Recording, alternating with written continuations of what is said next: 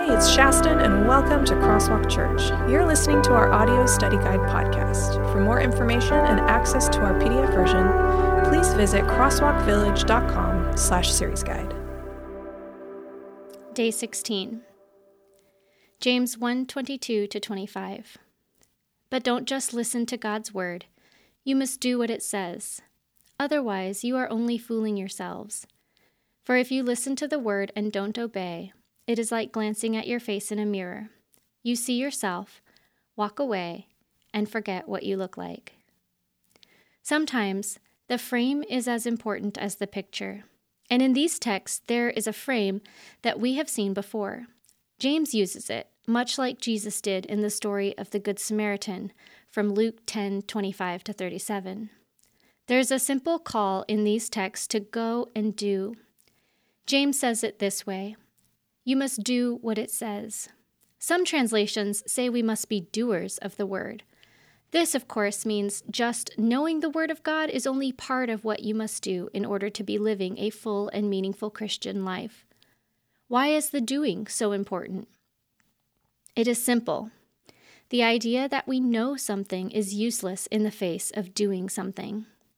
When I was working at Loma Linda Academy as their chaplain from 2001 to 2007, I had a colleague who was in the peak of his physical health. He was much older than I was, but he was also much more fit and was clearly focused on his health and how he could shape his body. We had a conversation one day where I was commenting on how he stayed so fit and trim.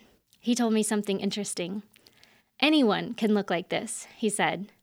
I was astonished. I made some joke about how I couldn't ever look like that.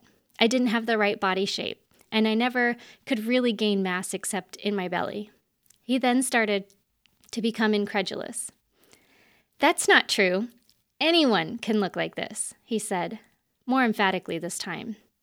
I took the bait. How? I asked.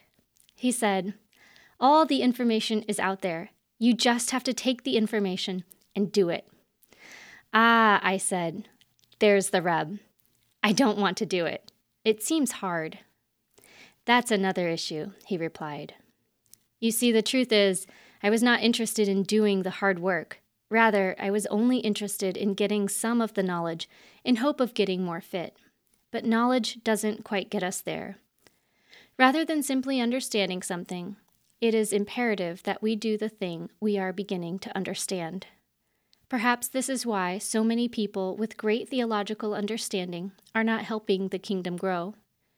They have heard the word of God, and they have even understood the words. However, those words never made the journey from their head to their heart to their hands.